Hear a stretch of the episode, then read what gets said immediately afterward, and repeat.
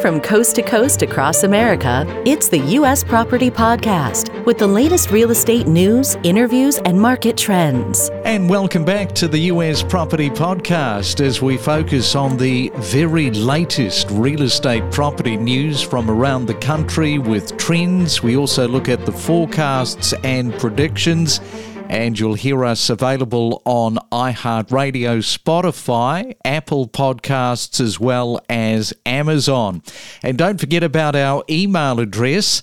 You can email us at uspropertypodcast at gmail.com. That is uspropertypodcast at gmail.com. In fact, you might want to send us an email with this next story a look at the Northeast Florida housing market for 2024, that is telling us that there is a sense of stability emerging amidst fluctuating trends in some of the economists' predictions.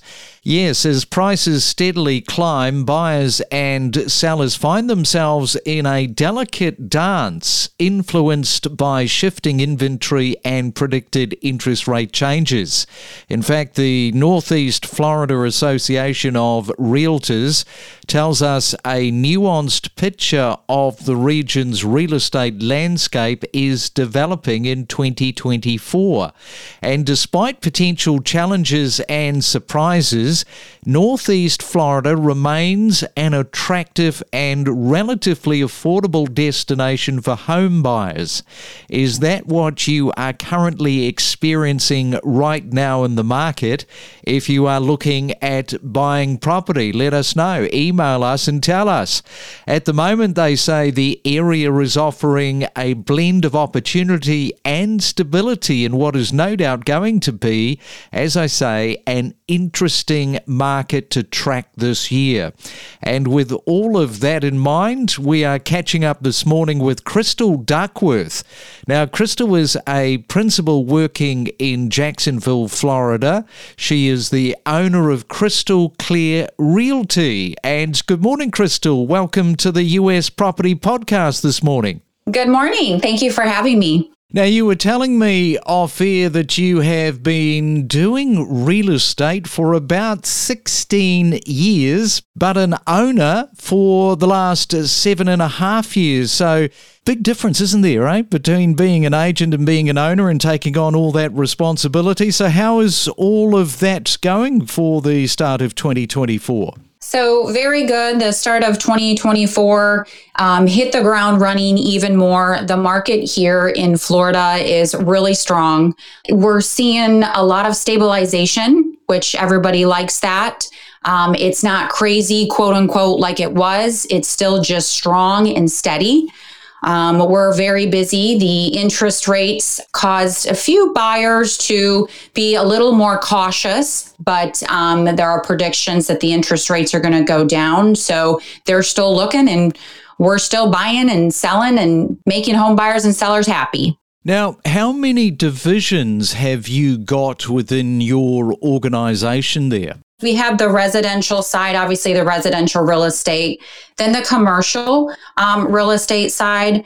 I also have the Black Diamond Luxury uh, Properties Worldwide division for all of our international outreach and customers. We have a property management division, which is very um, popular here in Jacksonville and Northeast Florida for investors.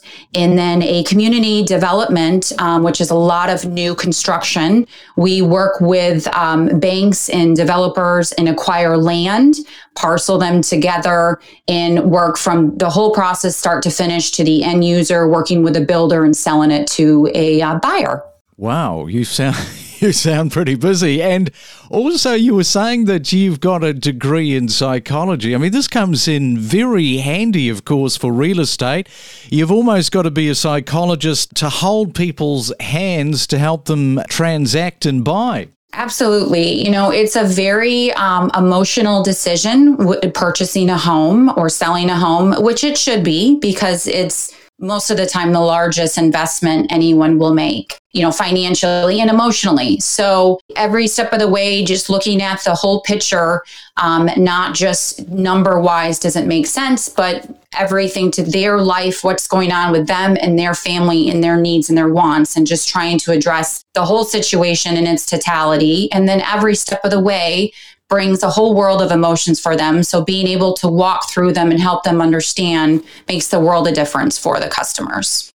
Yeah, I can see definitely how psychology would sort of lean in and, and help you with respect to that. Now, the Jacksonville, Florida real estate market, Crystal, we will have people listening in different states that won't know too much about Jacksonville.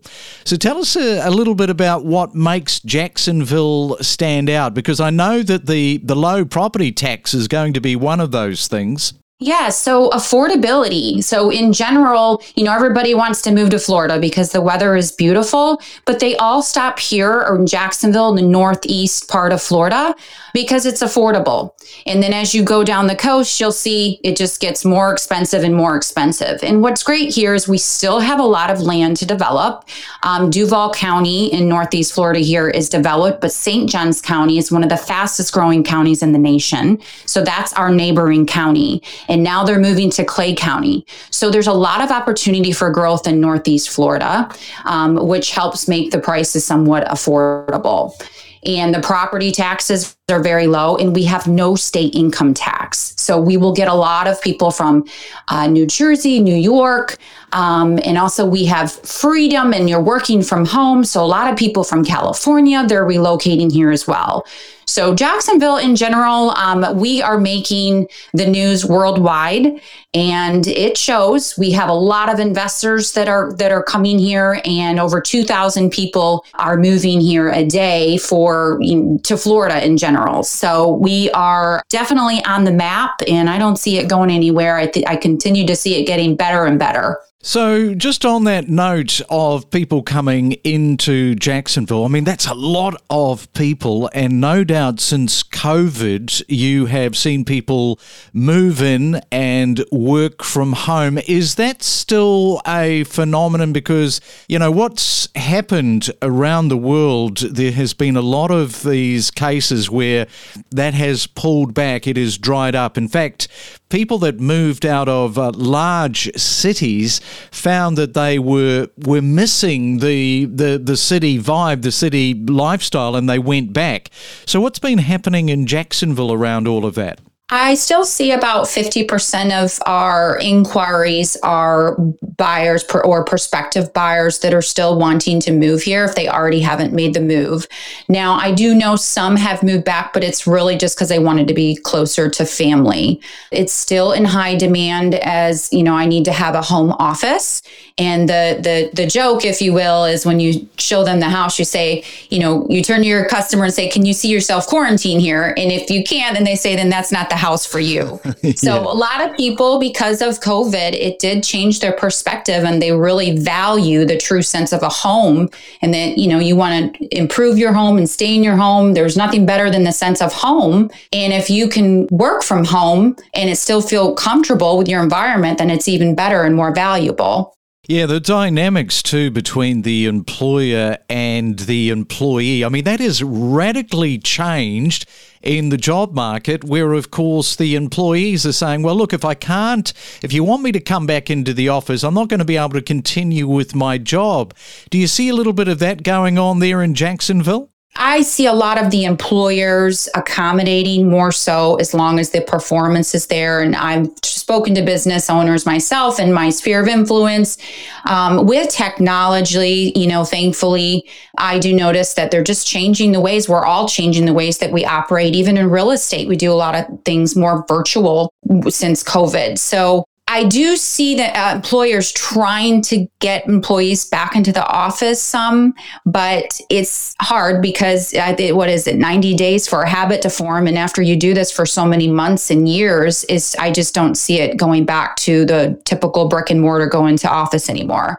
Um, it has been a topic that's been brought up. I still think that the employers, as long as they're performing, this is just the new norm. Mm, and what is you mentioned that you you work in the commercial space. I mean, when it comes to office space, how much of a dent has that made in terms of people working from home? What are you seeing on the ground? So the commercial market hasn't really taken a big decline. And my theory on this, and after talking to a lot of experts, is a lot of the commercial leases were three to five years.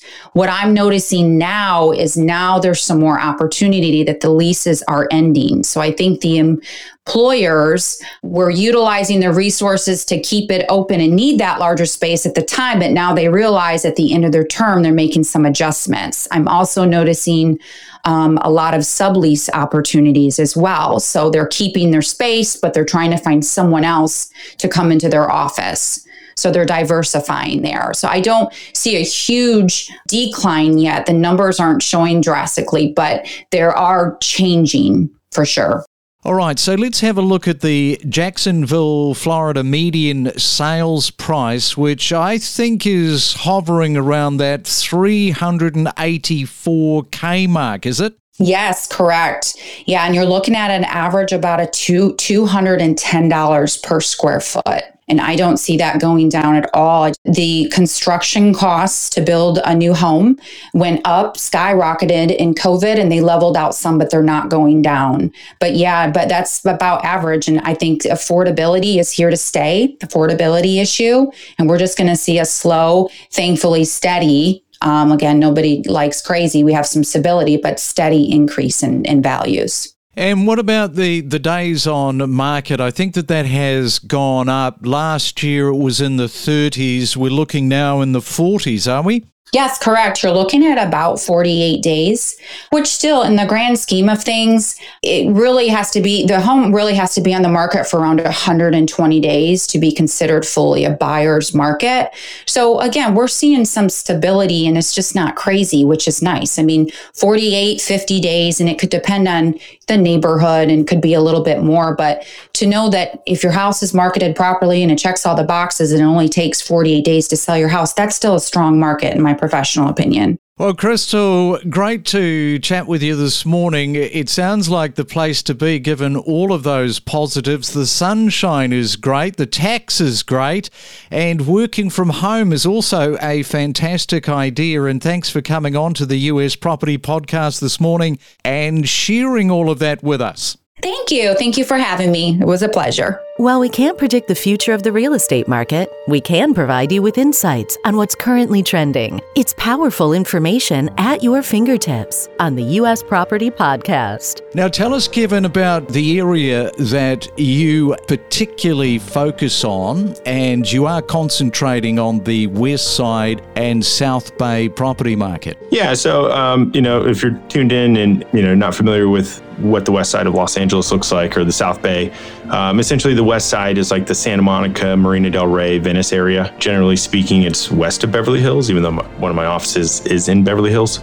Westwood, Brentwood, all these areas, Culver City, these areas might stand out to you, but the, that general area is known as the west side of Los Angeles. Then I have another office in Manhattan Beach. So the South Bay is well known for Manhattan Beach, Palos Verdes, Hermosa Beach, Redondo Beach. Uh, a little less known are the Torrance, Hawthorne, and Gardena parts of the South Bay. But yeah, those those are the areas. From powerful and up to date news to professional real estate experts with the latest property trends, know your property with the U.S. Property Podcast.